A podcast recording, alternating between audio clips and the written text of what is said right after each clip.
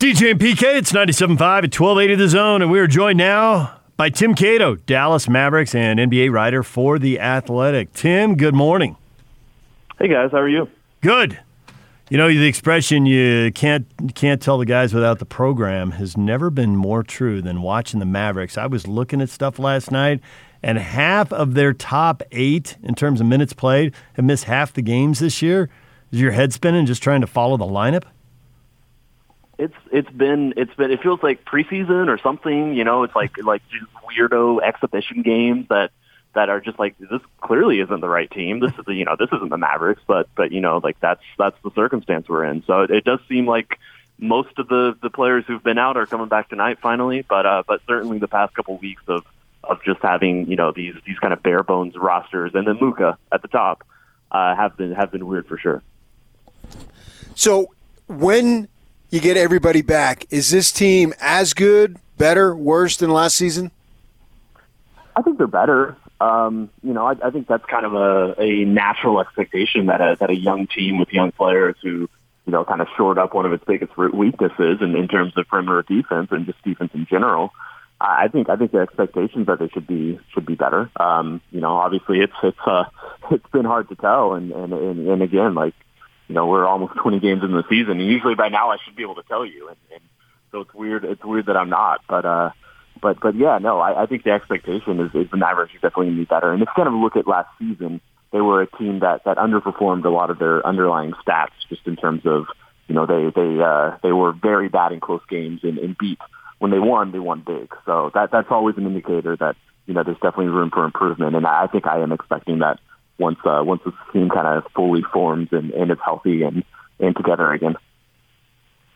Porzingis is uh, unlucky. Porzingis is fragile. Porzingis is dot dot dot. How how would you describe his uh, inability to stay in the lineup? Yeah, I think I think it's uh I think both words you you use have some validity. Um, it's funny. I'm I'm kind of writing about uh, about this exact problem for for next week. I, I think I think that that you know I think there's some room for optimism. He is you know I think the concern is that he's a he's a seven three player who plays really unlike any previous seven three players. We've seen seven three seven four players in the league, but those are those are stockier dudes, and and this is you know Porzingis much you know he definitely has a body type more like a guard and that brings more concerns about the way he moves and and kind of the risks he uh, is exposed to. But but I think there's there's room for optimism just in the sense that you know the the surgery he had over the off season was caused by a contact. You know, it was caused by contact. It wasn't non-contact. It was it was somebody falling into his leg. It was relatively minor. You know, it's a meniscus is a is a well-known injury. And, uh, you know, it, it, honestly, the only reason it was even a quote unquote issue is that he kind of delayed the surgery thinking the season would start later. And, and so it, he, he did end up missing, I think, the first eight games, but it was almost a, a kind of a, a you know, tele, game of telephone where he just didn't realize the season would, would start as soon as it would. And, and I don't think any of us would, yeah, did. So it was much more obvious that he, that he had, you know, yet another injury factor. So, you know, it's, it's, certainly it's been unlucky uh, to to to have a contact injury like that. Um, it, it's always going to be a risk for him, but I, I don't think that there have been any massive glaring red flags um, since he's recovered from that ACL injury. Um, even if you look, even if you do have some concern just about the overall body of work of him, you know, often often coming down with injuries in, in several seasons, even even before the ACL happened. Doncic, 21 years of age, and is so phenomenal. Where can this go, this kid go in terms of not already being there? I mean, best ever, or something like that. I mean, I, I, I, am not sure I'd predict that per se. I'm not, I'm not guaranteeing it by any means, but to, to look at to look at what he's doing right now, that the the heights he's reaching already, and to say it's not possible, I think I think you're fooling yourself. You know, like these every you know even last season he was he was doing things statistically that nobody except LeBron has has ever done at, at the age that he is. So it's it's really staggering how how good he is, how how old he all, all, all already looks, uh, both in his play and the way that he, he gets annoyed sometimes with uh, with refs and teammates not finishing stuff. And, and just you know, honestly, even himself uh, missing shots, he can get uh, can get uh, kind of uh, just uh, uh, exhausted with you know. Sometimes he just looks so old on the court, uh, just just with the stress that he he, he kind of puts on himself. But but yeah, no, he's he's by far you know he's he's got to be a, a top five player in the league right now, and and I think he's destined to be the best player to to win MVPs. Probably not this season with with the way that things have broke so far, but I wouldn't I wouldn't rule it out, and, and certainly in the coming years, uh, I think it's it's very very likely that that, that he will win at least one, and and, and then and then we're going to talk about how many he's going to win over the course of his career. Does Rick Carlisle or anyone on the staff ever talk about uh, what he needs to improve, or do those discussions, if they happen, just don't happen publicly anymore because he's so good? Yeah, not uh, here and there. You know, I, I think it's everybody knows how good he is, so it's okay to, to criticize him uh, occasionally. But you know, I think the big thing is just you know consistently hitting jump shots and specifically three point uh, three point three pointers as he's actually improved a bit on his mid range and and so I think just the the consistency with his three point shot and the consistency with his defense, which you know, I, I know that he he doesn't have a defensive reputation as a as a good defender, but he's been good this season and, and he absolutely is capable of it. But there are still moments where he just loses focus or, or is inconsistent or, or kind of zones out. And I think a lot of star players have that. But the more that he able is able to have a switch that he can flip, um, and then the the more that he can keep it on, I think that's only going to make him a better player and more valuable to to the team. So going forward with the Mavericks, you look at players and what they want in the league. Of course, everybody wants to be paid. They want to play, and they want to play on a good team. And so Doncic has an opportunity to provide you. Uh, he can't pay you, but he's a great player, and he can help your team win ball games. What's a salary cap situation? Be not right now, but going forward, as far as them having money to be able to bring in guys.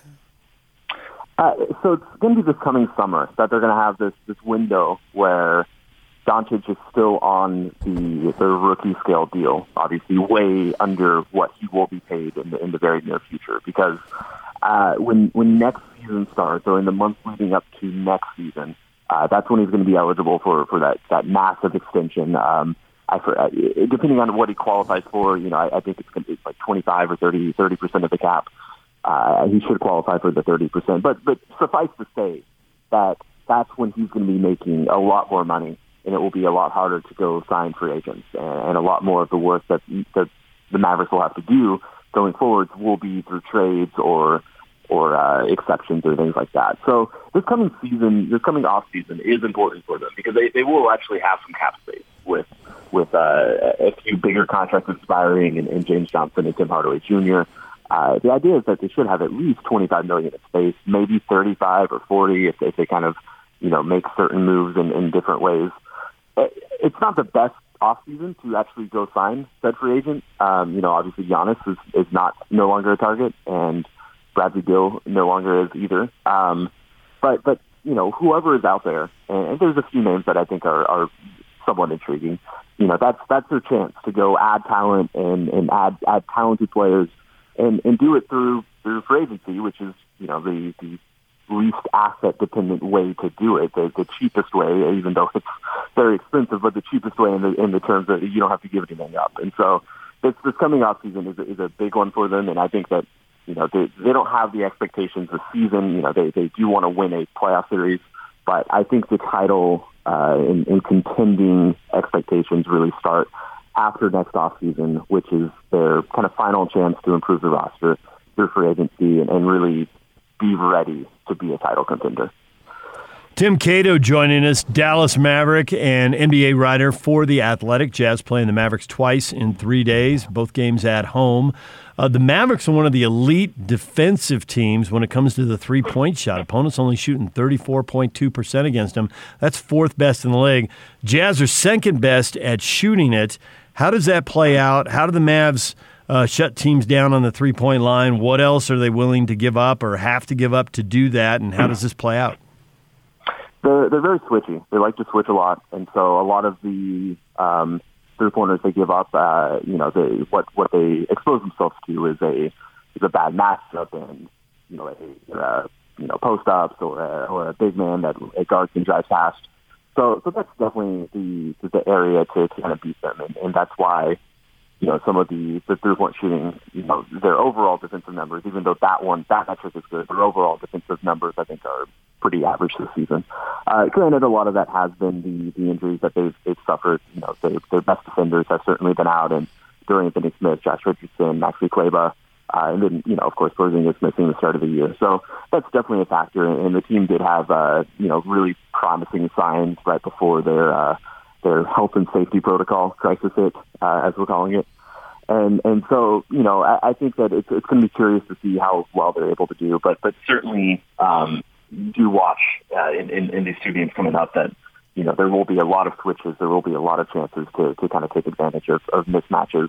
Um, such as they exist on, on this team, which you know is, is a decent roster for for switchability, but but certainly not perfect. And if you can isolate someone like Porzingis, um, or if you get a smaller guard like Trey Burke or Jalen Brunson, um, on a on a bigger guy, those are those are definitely advantageous matchups that that uh, opponents of the, the Mavericks have taken advantage of. So the Mavericks started 11 different players. Do they attribute that to what percentage is just injury, or as opposed to maybe Carlisle still experimenting?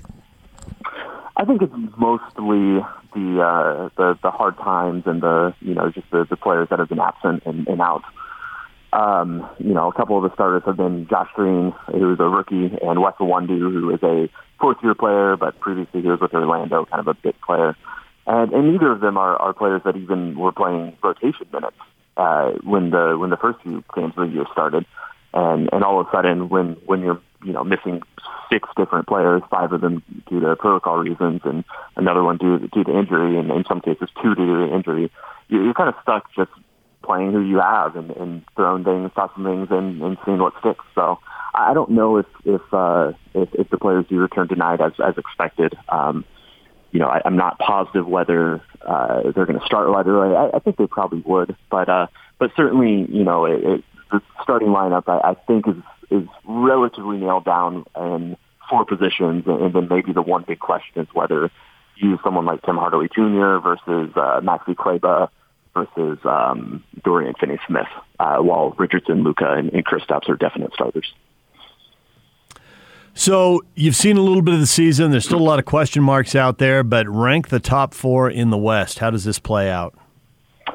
Ooh, I think I think the three as it stands right now, the top three, which is what I mean, it's Lakers, Clippers, and, and then Utah. Like that, that seems that feels like, you know, I I mean, I guess the big question is, is you guys is, is Utah, but you know, everything I've seen feels legitimate in, in terms of what's what's happening there. Um, so so the the big question is, I guess, is four, and you know, I I clearly understand that uh, you know I have a, uh, a a bias just in terms of I watch and I'm you know I watch the Mavericks more than more than anyone else and kind of understand what they're doing. Um, I I would say that you know I, I said even before the season that I expected them to push for home court advantage at some point. Um, you know, and and you know, kind of kind of look around the league. Uh, Denver did beat them last night, but I, I'm I'm not fully sold, and I'm trying to think. You know, Phoenix is interesting, but I'm I'm not sure that's a that's a team that I would uh, uh, put full stock into. So, you know, I, guess tentatively, uh, since since I am a Mavericks writer, and and who knows, uh, maybe maybe uh, maybe Luka is listening right now, and he'll he'll get upset if I say anybody else um, you know, I, I think Dallas can be a, a top four seed, and I think that's that's something that they have the, the potential of being. Um, but but I would say that they're certainly a step below the, the two Lakers, or sorry, the two Los Angeles teams, um, and even Utah at this point. I, I'm very very interested to see how the how these two coming games kind of play out because uh, I, I'm I'm just super curious to see see see how they how they match up because you know I, I could see the Mavericks being on a on a similar level to some extent, but certainly I think all the evidence right now points to, to Utah, you know, really making making a, a next step and uh, being at least a level above them. Tim Cato, Dallas Mavericks and NBA writer for The Athletic, joining us here with the Jazz and Mavs playing twice in three days. Tim, we appreciate the time. Thanks for checking in with us. For sure. Thanks for having me. DJ and PK, it's 97.5 and 1280 The Zone. Mavericks Nuggets, I think we both had high opinions of both those teams, PK. Somebody's got to get into the top four, and those are the two that jump out at me right now, but it definitely seems like a free for all. Yeah, I'd put Portland in there too when they get their guys back. depending on uh, what the record is at the time. So, yeah, I'm Dallas, if they can get all their guys, I'm not as high on them as he is, but I don't see them every day. All right, DJ and PK, your feedback is coming up next. Stay with us.